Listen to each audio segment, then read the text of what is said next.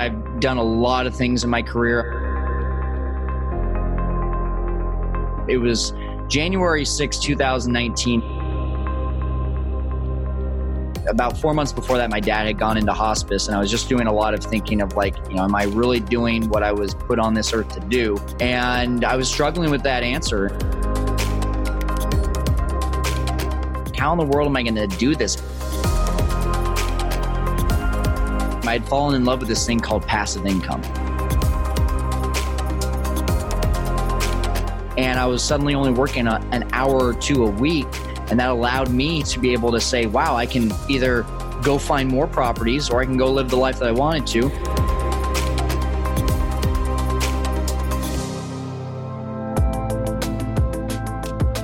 The real estate world is changing. Opportunity is everywhere. It has never been so easy to connect, share, and bring people together. We're learning from others and finding the very best in ourselves. Challenging our beliefs, overcoming our fears, transforming ourselves so we can transform our business.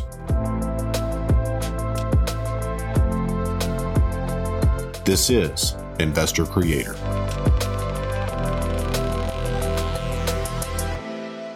Kyle, welcome to Investor Creator. Hey, Brad. Thanks for having me on. So I wanted to start with this, and for those that are listening to this in the future, we're recording this in May of twenty twenty. And so we have a whole lot of, of different things going on. Unemployment has reached thirty million. Uh, approximately one in fourteen houses are behind on payments. And so there's a lot of uncertainty in the real estate market. And so I'm really wondering, Kyle, in terms of your model and how you do things, so how are you feeling about the, the market going forward? Yeah, you know, first of all, I think that, you know, every market is different. Um, I think there's probably ones that are seeing effects already right now. Us here in Fresno, California, it's been crazy, man. Like, I don't know if there's just a delay going on or what, but I mean, I'm seeing friends who are, you know, listing houses right now for right around the market median, which in our town is about two hundred fifty thousand, and getting like thirty showings in twenty-four hours and nine offers. And I'm like, I did not see that happening right in the middle of a pandemic. But for me right now, I'm ultra conservative. You know, I, I have two exit strategies. I, I flip or I do Airbnb. And so if I'm going to flip one right now, it's got to be at or under the market median. It's got to have a lot of meat on the bones just in case anything happens.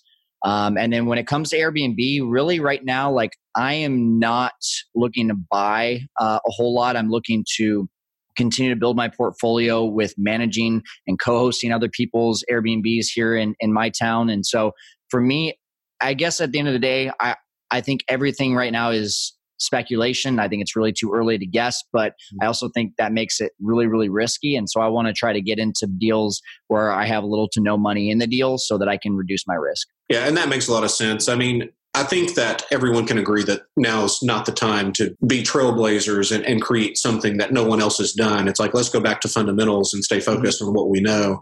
So that makes a lot of sense to me. So I think your background is really cool in terms of how you got involved in the business. Kind of share that with the audience in terms of how you got involved in daily rentals in the first place. Yeah, well, the the long story short is that I've done a lot of things in my career. I was a sports anchor for a local news station in Colorado. Then I was in health and wellness. I was I owned a business uh, making videos for high school athletes to help them get into college. I've been in sales. I've been all these different things, and um, it was January sixth, two thousand nineteen when I got into real estate. I my about four months before that, my dad had gone into hospice, and I was just doing a lot of thinking of like, you know, am I really doing what I was put on this earth to do? And I was struggling with that answer. And so, but I, at the same time, I'd fallen in love with this thing called passive income. And it was one of those things I was like, I, it has to be able to A, help people, and it has to be able to be something that will create passive income, that will create wealth, that will allow me to live the life that I want to. And I just kept on coming back to real estate. I kept hearing things from people that real estate was that answer. And so um, I started listening to, you know, the Cardone Zone and hearing all these things about multifamily. And, and then I realized I couldn't afford multifamily. So I'm like, how in the world am I going to do this? I couldn't wrap my mind around how I was going to get into real estate. And then it was basically going over to uh, one of these, you know, flip seminars. Three days later, I was signing up for their program. I It was the day before I was starting a brand new job in sales as well. And so, I mean, I I had all this stuff going on in my life, but I was so committed. And um, that really opened the door of real estate to me. Yeah, I was flipping, but at the same time, I started to look at this thing called Airbnb that I've been doing since two thousand fourteen, which was five years before. And I was like, wait, I guess this is kind of real estate. I mean, it's, I was renting a room out of my house. It didn't feel like real estate. It just felt like, okay, cool. It's helping pay for my mortgage. But yeah, that's, that's a real estate investment strategy. That's house hacking. Yeah. And correct. So then I was like, well, what if I actually did my entire house? And three days later, I'd made four hundred fifty dollars by renting out my entire house and going and sleeping over somewhere else for the weekend. And I was like, okay, well, what if I did that even more? And so I just, I started educating myself. I started diving into courses. I started asking people who had been doing Airbnb for entire houses about how they were turning over places, how they were finding the right cleaners, how they were doing all this. And that was in May of two thousand nineteen when I really went full in with Airbnb. Fast forward about five months, six months later, I went from my best month ever in Airbnb being right around one thousand dollars to five months later, fifteen thousand dollars. Wow. And that was like, it was one of those things that I don't know if it's just the skill set that I have, but everything just made sense because it just fit into what I wanted. I wanted systems. I wanted to be able to hire people and, you know, help them to be able to have a job. Um, I wanted to be able to create an amazing experience for people that were coming into Fresno, California, when they're like, oh gosh, I got to go to Fresno. And suddenly they're in a great Airbnb. And they're like, wow, this is really cool. This is improving my experience. Um, I wanted to be able to have passive cash flow, which in the beginning, it was very active. But then when I created these systems, suddenly I had six, seven units that I was able to give to teammates. And I was suddenly only working a, an hour or two a week. And that allowed me to be able to say, wow, I can either go find more properties or I can go live the life that I wanted to. And I've done both. And so now today, you know, fast forward, we're doing this in May of two thousand twenty. It's been one year. We have twelve listings of short-term rentals. And um, just a week ago, I was like, I'm going to Arizona and playing golf for three days in a row and hanging out. And and so it's it's been a, a really cool journey. Um, it's been really interesting over the last couple months for sure, but uh, yeah. it's it's been wonderful for sure. Well, that's great, man. So one of the things, so I have friends of mine that that have a, a lot of rental property, but they're doing okay. long-term rentals. And so one thing that they would say about the the, the daily rental strategy, it's like, well, it's it's not systematized and, and you can have these things happen. So what do you think the the, the main benefits are to, to daily rentals versus long-term? Yeah. So, well, first of all, to kind of talk to that mindset of, oh, well, it, you know, it, it's not able to be systematized. I would say for one or two properties, they're absolutely right. Uh, but if you want to have a business with this, just like any business, you can systematize a business and remove yourself. You can make anything passive. Um, but the the main pro is that you're going to cash flow a lot more. If you're cash flowing, call it two hundred dollars at a property, expect to cash flow anywhere to four to five X that amount if you are doing it the right way with a short-term rental. Another pro is that Uh, I feel like, especially here in California, we have a lot of, you would call it, I guess, um, things that are on the get uh, on the tenant side um, that really benefit them here in California. If you're doing a long-term rental, you're having to do thirty-day notices. Even if you do a thirty-day notice, evictions really tough and really, really annoying. I dealt with one of those just recently. Whereas with short-term rentals, they're signing basically a a one-day contract, a two-day contract, a, you know, sometimes a twenty-something day contract. And now you have this whole contract that actually is outside of any sort of tenant lease with the state of California. And they can, I mean, we can call the cops and tell them, hey, listen, this person is only allowed to stay here for another day and they're doing X, Y, and Z, and the, and it's no longer a civil matter. Um, so these are things that I think are really beneficial, along with the fact that um, when you use Airbnb, which is my main uh, source, they have a host guarantee, which really covers just about anything. If there's damage, if there's stolen property, if there's anything, you get covered as a host. Now, the cons, um, honestly, at the end of the day, if you just can't figure out how to systematize something, you're going to be a slave to the business. Um, it's something that eventually you're going to need to systematize or else you're not going to like it. Um, having to stay next to your phone all the time to communicate with guests. Um, if something does get broken, having to find a way to be able to, you know, um, create a, a system that allows you to be able to uh, expedite that to someone else within your team that they can go and take the pictures of the property. They can send it into Airbnb and tell them, hey, here's what happened. There's all these different things that if you get married to being a technician in your business, then right. It's not going to be passive. But if you can create teammates, create systems, plug people into these systems, plug properties into these systems, then suddenly you've got a business that I know tomorrow, Brad, if I add another ten to fifteen properties, I'm still only managing those properties one to two hours a week because I have the teammates and the systems that will do that for me. And that's so important. And it's something that we see in our business too. So, I mean, I would say in the note business, which is most of what we do is creating mortgage notes, that being able to manage it and being able to scale with that model is a lot easier. But I see that in my business, having systems and the, those types of processes is just so important, because if you're going to get to any kind of level of, you know, medium to large size business, it doesn't matter what you're doing, you're going to have to create those processes. So exactly. That makes a lot of sense. So let me ask you this, because Uh, there are times in interviews it just becomes so, they're always fun for me, but it becomes really fun for me because it's like I get to ask the questions I don't want to ask. So I look at a lot of property, or my business looks at a lot of property. We buy and sell a lot of property. So how do I know whenever I have a good deal, it's like, we need to keep this one, this should be a daily? That's a great question. So uh, I'm going to give you a few resources that will help you to, first of all, evaluate that, because yeah, just like anything, um, there has to be criteria that you use in order to know, is this a deal or not? So the first thing that we have, if you want to just go to fearless kyle dot com, that's our website. Right there on the front, there's an Airbnb profit calculator. If you download that calculator, not only will you have the calculator, but in that calculator, there is a video that shows you how to use it and shows you how to evaluate a property based on the neighborhood, based on the location, the city.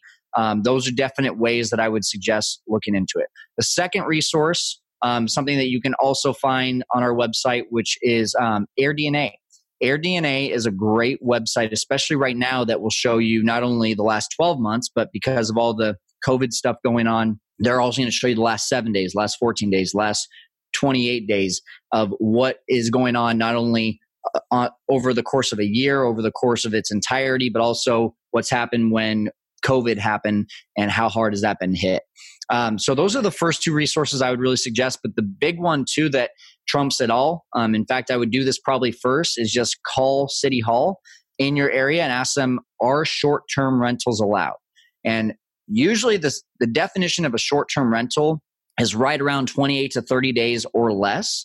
Anything beyond that, uh, just about every single city or county is going to allow thirty days or more. That's just a long-term rental, basically, is what they classify that as. But anything under that, there's usually either no regulations, which is a little bit scary because they could literally overnight say, hey, suddenly we want to regulate this and this is no longer allowed. Uh, there's other ones like my city, which I really en- enjoy having a city in which they say you need to get permitted, uh, which means that, hey, we're watching what you do. We allow it. We just want it to be legit. We want you to pay taxes on it. We want you to have um, an actual um, license that's tied to it. And then there's cities that say we just don't allow it. So you need to determine what that is. So those would be the three things, the three resources that I would use right away. So in terms of a property, are there any disqualifiers that you say, oh, I'm definitely not going to do that? So, um, or any anything in terms of the rate? So one thing that I've looked at, it's like, okay, if if the rental rate is less than one hundred dollars per night on average, can you really make that work? Or is it something that we even want to mess with? So do you have any like red flags or disqualifiers in terms of what you're looking at? Well, your numbers are your numbers. I mean, I, I can do a deal over here that's renting out a place for, you know, fifty to sixty dollars a night and make a great profit. Uh, but then if I try to do that in, you know, San Diego or somewhere like you said, Destin, Florida, that's probably not going to work. Uh, those numbers are not going to make sense. So that's why a calculator that will show you exactly what you could make with your expenses and your profits is really important. But my non-negotiable is a safe neighborhood. Um, I know a lot of people that make great money um, going into some bad neighborhoods, some what feel like, you know, you might you might get shot types of neighborhoods. And, and I just don't want to deal with that. I don't want my yeah. cleaners uh, to be unsafe. I don't want my guests to be unsafe. Uh, I want to control what's in my control. And if I can have a nice neighborhood, then I know, hey, everything outside of my control in a nice neighborhood, what's the worst thing that can happen? Maybe a neighbor gets upset that there's, you know, a party being thrown. That's a lot better than, hey, someone banged down my door and tried to rob me, and I'm a guest at an Airbnb. That that is a scary thought, to be the owner of an Airbnb where something like that might happen. And especially even if there's just, you know, some sketchy people walking around, maybe there's a lot of homeless people in that neighborhood. They might be safe. Maybe it's nothing is going to happen, but think about that as a guest. You show sure. up and you see a bunch of homeless people walking around. When you go to write a review, do you think you're going to give this a gleaming five-star review? Probably not. And just like anything in the hospitality industry, because this is really the thing, is it is real estate, it is cash flow, but it is also the hospitality industry. And we want to try to provide as many five-star stays as possible so we can have more people coming in. And if we only have a four-star stay, most people are not going to go for us. So they're going to go for the five-star. Yeah. And, and that makes total sense. I- I often say that two things that I'm not interested in buying at any price is a meth house or a house where I feel like I need to take a pistol with me. So exactly. if, I, if I need a pistol, I probably just shouldn't be there. So yeah, uh, no, absolutely. Absolutely. So let me ask about this. So ownership versus arbitrage. Mm-hmm. So for those that, that don't know, or I guess maybe I should ask you, so what's what is arbitrage and which model do you prefer and why? Yeah, so I'm going to answer your question, and then I'm going to throw in a third Uh, strategy, which a lot of people don't talk about. Uh, but, you know, obviously ownership, you own the house, you control it. Arbitrage, someone else owns the home. You get permission from them to sublease it on Airbnb. You pay them rent as if you are the renter, and you collect the spread of the profit. So I'll give you some real number examples. I've got a place that the landlord is a lawyer. She does not want to deal with bad tenants. She met me and she said, wow, you're going to take care of my place. You're going to clean it four to five times a week. You're going to repair it if a guest does something bad. She saw me as a really solid tenant. So she said, I'll I'll rent this out to you for thirteen hundred dollars a month. And I usually collect right around, on a bad month, twenty-nine hundred dollars, to on a good month, thirty-four hundred dollars for the, the gross income. So just take away the thirteen hundred dollars, take away the probably five hundred dollars of expenses for the maids, and take away maybe another four hundred dollars. And what does that leave you with? You've made anywhere between about seven hundred dollars to about twelve hundred dollars every single month by using someone else's property. And the only thing that I had to do was go in and furnish that property. So my overall expenses at that were probably in the neighborhood, I don't have the sheet in front of me, but I'm going to guess, just like most of ours, six thousand dollars to as much as nine thousand dollars. So I'm making my money back essentially within the first six to eight months. That's always my goal. And I tell the landlord, I want to be your tenant for years upon years upon years, because it would be silly for me to get into a six-month lease, a twelve-month lease, and be like, see ya, because I didn't, I haven't even started to make my great profits until month six to month eight anyway. Um, so really, really great advantage to that is that, again, you don't have to own the property. All you need to do is either raise seven to six to nine thousand dollars on your own, of your own money, or go out and get it from someone else. And now you have an opportunity to be able to pay them back with interest and have a, a property literally for free. Or if you're like me and you say, hey, I don't want to go out and continue to raise money. I don't want to go out and continue to furnish it and do all this stuff. I just want to really get into any property that would be a good fit for me, have a great symbiotic relationship with a landlord, and have zero money in the property. Well, then why don't I just go manage for someone? Why don't I show them what they could make if we list this on Airbnb rather than them doing a long-term tenant? It's completely passive for them. They're just going to get a check at the end of the month, and I'm going to just charge them my fifteen to twenty percent management fee and not have any financial responsibility in this entire deal. And so that's how I'm growing my business right now, is just through management. Um, I like that the most because I've got the resume. I've got, a bit, you know, I'm able to show the landlord, hey, here's the thousand reviews that I have. Here's the twelve listings that we have on Airbnb. You can trust me because you can see all of these listings have at least a four point eight star rating. We're doing things the right way. Yeah, and that makes a lot of sense. And I find that people, I would want to, to deal with someone that was actively doing what they're trying to, to show me how to do anyway. Mm-hmm. You know, so if you're an owner and Airbnb and you're doing it, you've proven the model, then scaling it that way makes a lot of sense. So let's talk about uh, markets. So uh, I'm based out of Nashville, Tennessee, and Nashville has has historically been a really strong daily rental market until Nashville came in and, and created some legislation to kind of right. shut them down. But people were making a lot of money for years before they, they changed the zoning and those kinds of things. often my family and I will go down to Destin, Florida, or Seaside, Florida area, Panhandle of Florida, for vacation. We'll do that two, three times a year. And so I've often thought about, okay, it'd be nice to to buy something down here, and, and we have it to do the daily rental thing.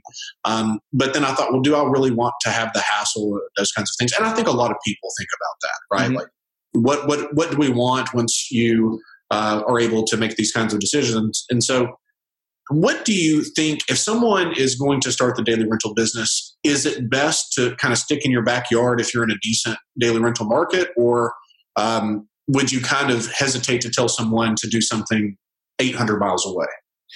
So I think it goes back to what their goal is. If they want to build a business, I don't see why you shouldn't just try to start with whatever is the best market for you and what your goal is. If you want to have ten, twenty, thirty listings and you live in Nashville, Tennessee, it's not going to happen. So why not go and even take a look at Memphis, Tennessee and say, well, hey, I know there's a lot of workers coming in. That's a very industrial type of city. Um, there's probably a lot of need there versus like in Nashville or Destin, there's a lot of desire and want. There's, you know, hey, I want to go there for the weekend to party with friends. I want to go there to take my family to the beach versus, hey, um, I'm a trucker and I need a place to sleep for three days um, while I'm in Memphis and, and driving through. Uh, so I like to be able to look at cities that have a need, especially right now what we're seeing. Our Airbnbs this last month in April still were over ninety percent occupied, even wow. during this pandemic, because I'm in a market where people need to come here. Um, there's traveling nurses. There's people that need to quarantine away from their family. There were people that were here that said, hey, you know, I've, I've got business. Even with all this stuff going on, I still need to be in town for business. So long story short, I think if your goal is to build a business, find the best market for what your goals are and take it from there. Um, you can, you can, you know, reach out to people in that area. You can network with people in that area, especially if you are, I mean, you know, how far is Memphis from Nashville? About three and a half hours. Okay. So let's say for, you know, three days, you go and take a business trip. And you go to le- local uh, real estate meetup groups. You network there. Um, you go to um, Craigslist a few days before and you set up meetings with landlords. You can go there, maybe let's call it once a month for the first three months to start to build that foundation. And then suddenly before you know it, you've got all the teammates, all the network, all the people who know exactly what you're doing to be able to start to build that foundation of your business. And now you start hiring some of that out in that area and you start to be able to systematize things like I mentioned. Um, you know, if you're going to do it, let's say across the entire U S And I, I had a guy call me the other day who lives in, I want to say it was like New Jersey. And he was like, I want to start something in, um, in Tucson, Arizona. And so, you know, I said, it's going to be harder. You're definitely going to struggle to um, create some credibility, but all it takes is one person. Um, all it takes is you researching and figuring out, hey, what are the local meetup groups over there? Um, who can I connect it, you know, over the phone with a local meetup group and tell them, hey, I'm looking for X, Y, and Z. Do you know someone that I can connect with that will be able to help me with that?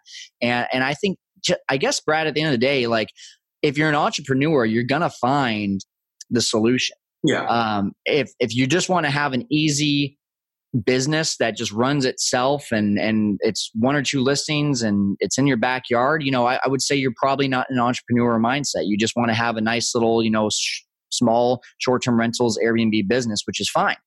But if that's what you want, I wouldn't be looking three hundred miles away or more for just one or two listings. And that makes sense. That makes sense. So one thing I've always wondered, so when you're furnishing these houses, so are you going to Ashley Furniture and, and, and just, you know, really running up the bill, or, or do you have suppliers that, that that kind of service these sort of channels? Well, just like a good um, leader or president or head of a whatever, um, I always try to surround myself with people who are smarter than me. I've got I'm the idea guy. I like being able to see an idea come together. I like being able to implement these systems, but I'm not the guy that's going to be like, oh yeah, that chair would look really nice in that living room. Yeah. I'm the worst at that too. I'm horrible at that. Terrible at that. um, if, if these places were left up to my design skills, I wouldn't have anyone staying at them. so um, I have a lot of teammates that make those decisions for me. Interior designers. I have an assistant. Um, I have, again, a whole team of cleaners. I have a whole team of repairmen. Um, I have these these people that will help me by going in and seeing something that I don't see uh, to help make that listing better. Very cool. Very cool. And it sounded like you could furnish a house for less than ten thousand dollars generally. Yeah. So basically the numbers that I've come up with is if you have a three bedroom or four bedroom, two bath, you should not be spending more than ten thousand dollars, including an interior designer's time. Um, okay. If you're that person that you're like, man, I can go and I can do this. And, you know, I, I don't mind going on Craigslist or market or what, what's it called? Uh, offer up, um, any of these places, Facebook Marketplace.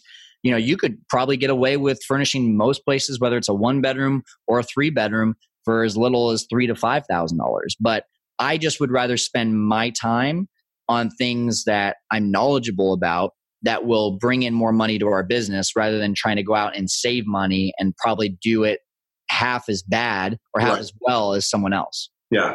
Uh, anytime I do something like that, and this is why I'm not handy at all. So if I were to paint something, it would never look right to me. If I were to change a doorknob, it would never look yep. right to me. So it's like, just hire somebody else to do that. So I'm sure it'll do anything with me with that. So let's say that someone is completely new in, in terms of the daily rental market. Maybe they have some real estate experience, maybe not.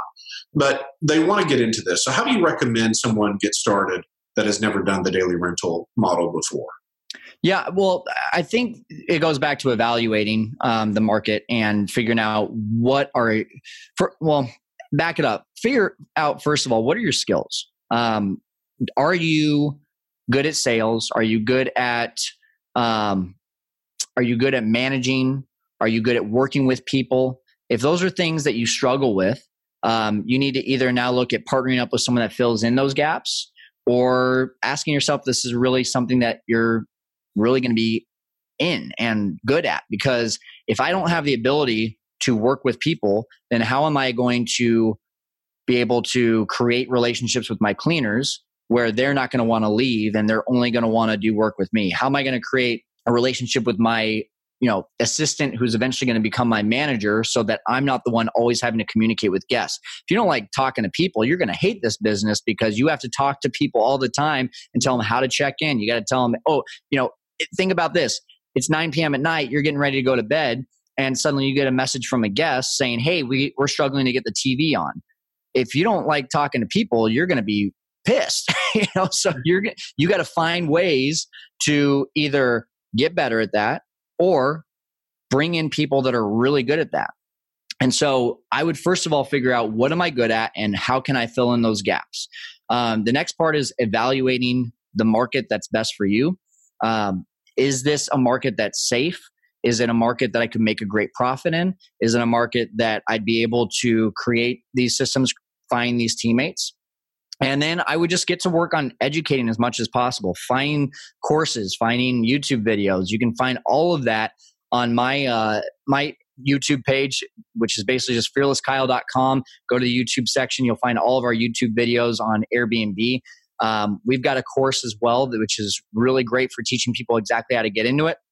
But honestly, like, to me, it's just figuring out your skills, evaluating your market, and then getting yourself deep into education. Yeah, and, and that makes a ton of sense. So being that you are helping people across the country do this, which is super cool, and if you guys are interested in that, be sure and go to Kyle's website. So what do you feel the biggest mistake is that you're seeing people do right now with this business? Yeah, I mean, everyone who is struggling right now um, during this covid nineteen stuff, there's a very common theme that I'm seeing. Um, they got into highly leveraged deals that it, whether that was arbitrage or owning, and they said, wow, this is great. I'm going to make two thousand dollars a month after expenses. Well, when your expenses are eight thousand dollars and your gross income is ten thousand dollars. Yeah, that's not great. That's That's scary. That that you're one or two, you know, cancellations away on a monthly basis from losing your profit. So when I look at a deal, I look. I use the thirty-three percent rule. I need whatever my expenses are, whatever. Sorry, whatever my net profit is, need to be at least thirty-three percent of my gross profit. Uh, we have some deals over here that do seventy-five to eighty percent because we have multiple units on the property, which is a whole other teaching topic that I love to talk about. But if it's at worst going to be thirty-three percent. In other words, if I'm going to make one thousand dollars and my gross income is three thousand dollars, then that means that I'm probably going to be pretty safe even if a pandemic happens.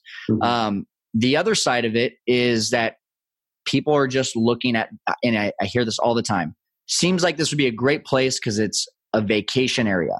What's the first thing that gets hit when a recession happens? Yeah, travel. People stop vacationing. It's not even necessarily travel. It's just they just stop traveling for fun. Yeah. And so if I can get into a place like a Tucson, Arizona, a Memphis, Tennessee, a Midland, Texas, a Fresno, California, where it's not sexy, it's not exciting, but at the same time, I know that there's going to be people coming in for work, people coming in to visit family, people coming in for those needs. And they're thinking to themselves, instead of spending one hundred dollars a night on a hotel, and there's four of us, and we got to get three or four different hotel rooms, why don't we all just split an Airbnb for one hundred dollars, one hundred twenty dollars a night and use the different rooms and feel like we're still in a hotel, but able to, you know, commingle together. We have our kitchen, we have our living room, we have everything we need. Um, so again, it's it's really looking at the need market versus the want market, which in other words would be a vacation market. Yeah, that that's a super interesting point. So with that, and that kind of brings up my an, another thought. So it seems like Airbnb has just completely taken the, the hotel model and dumped it on its head. And so in the future, what changes do you see coming with daily rentals that, that and we can speculate, well, it could be this or that, but what changes do you see coming either in terms of regulation or in terms of of travel patterns to where you think it will affect the daily rental market? Yeah, you know, um, a lot of cities in the last few years have started to put regulations on Airbnbs uh, or short-term rentals. I think we'll continue to see that. I think the cities that are banning short-term rentals are in a couple of years going to say, hmm, we're getting a lot of pushback from people who are coming to City Hall and saying, open this back up. And they're going to start to feel that. And I think they're going to start to reopen. San Diego is a really good example of that. They actually shut down short-term rentals for about two months. And then people just were complaining left and right, going to City Hall. Uh, at least from what I understood, this is what it sounded like was happening. And they went ahead and they reopened it back up. Um, now, places like Vegas, I understand why they would completely cancel the short-term rentals. They put in a regulation in which you can only be owner-occupied. So I can only rent it out as a home or as a room out of my house, or, hey, I live here for X amount of months during the year and then I rent it out the rest of the year. You can still do that. Uh, but no longer can someone say, hey, I'm going to go build a twenty-unit portfolio in Vegas. And I get that because the casinos rely so much on the money that they're making. So it makes a lot of sense. But I guess, again, that's like where you really need to be in this position of what type of market is going to be successful with this. Mm-hmm. And it's going to be the one that is a lot like these these markets that have a need versus the ones that have a want. And so I, I would just be ready for more regulations coming out. And for that reason, being really smart with what market you're going to pick to to do business in. And that's just great advice, regardless of what you're doing, because you know what we're going to see with coming the coming market is things are going to change a little bit, and with change is opportunity. And I, I think that uh, we're both probably positioned pretty well to take advantage of that in a uh, an ethical and honest way. So. Um, that being said, if people are interested in the daily rental market and want to learn more about what you are, what you do, and, and who you are, where can they go? Yeah, real simple. I'll, I'll, I mean, obviously on Instagram at Fearless Kyle. Um, but if you go to our website, fearless kyle dot com, you can have some fun on there, take a look at some resources. But one page in particular I want to drive you guys to is fearlesskyle.com forward slash Airbnb host. What you can do on that page is get the breakdown of how to get started, what are you know ways to be able to get into Airbnb. Uh, but we also have a way at the bottom of that page to be able to connect with me. And um, I love being able to, especially Brad, for your listeners, if you want to connect with me, it's free, it's fifteen minutes. Get any of your questions answered. Or maybe you're even someone that's saying, hey, I've got some properties. I'd like to maybe look at someone like Kyle hosting them for me on Airbnb. I would love to be able to talk to you about that as well. Very good. And guys, that's a great offer. If you're interested in that, be sure and reach out to Kyle, a very insightful guy, and, and he'll be able to help you. So Kyle, appreciate it very much, man. I enjoyed it and definitely have to do this again soon. Awesome. Thanks so much for having me, Brad.